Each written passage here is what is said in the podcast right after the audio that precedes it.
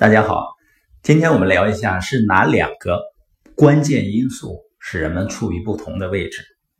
昨天下午呢，我在新西兰皇后镇的一场企业家研讨会上做了分享。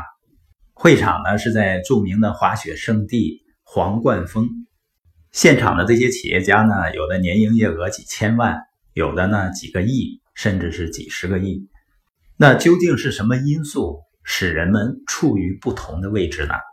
一个呢是认知能力的不同，比如有的人他就很擅长自己把问题和解决办法搞明白，这样的人呢就拥有良好的认知能力，或者我们形象的说呢叫意境地图。这一类人呢多数都是通过学习掌握了这种能力的。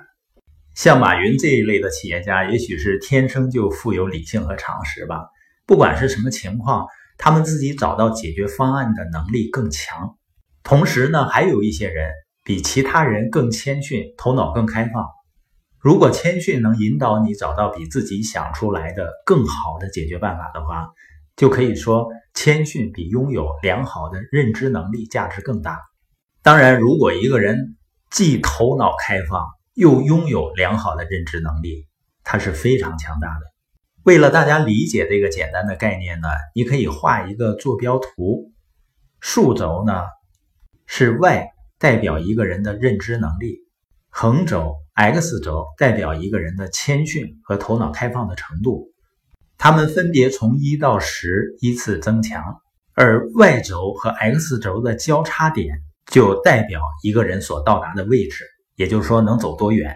那我们所有的人呢，一开始都是位于左下角，就是认知能力不够，头脑呢也不开放。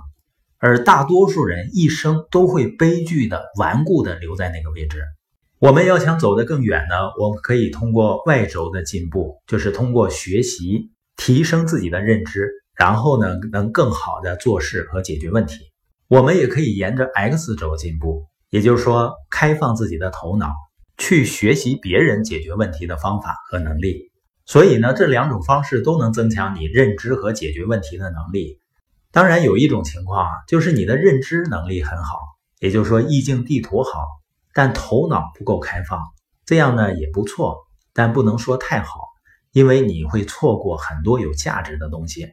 相反呢，如果你头脑很开放，而认知能力不够的话，你或许很难以选择正确的人来请教，难以选择正确的观点来借鉴。所以呢，认知能力不足的情况下，头脑开放是有风险的。而既有良好的认知能力，又有开放头脑的人，总是可以击败不是两者都是的人。那现在呢？你花点时间来想想，你应该走哪条路来增强自己的能力？你觉得自己处在这个坐标系的什么位置？也可以问问别人，他们觉得你在什么位置？一旦你明白自己的短板在哪儿，并变得头脑开放，从而呢可以得到其他人的帮助，你会发现。你几乎没有实现不了的东西。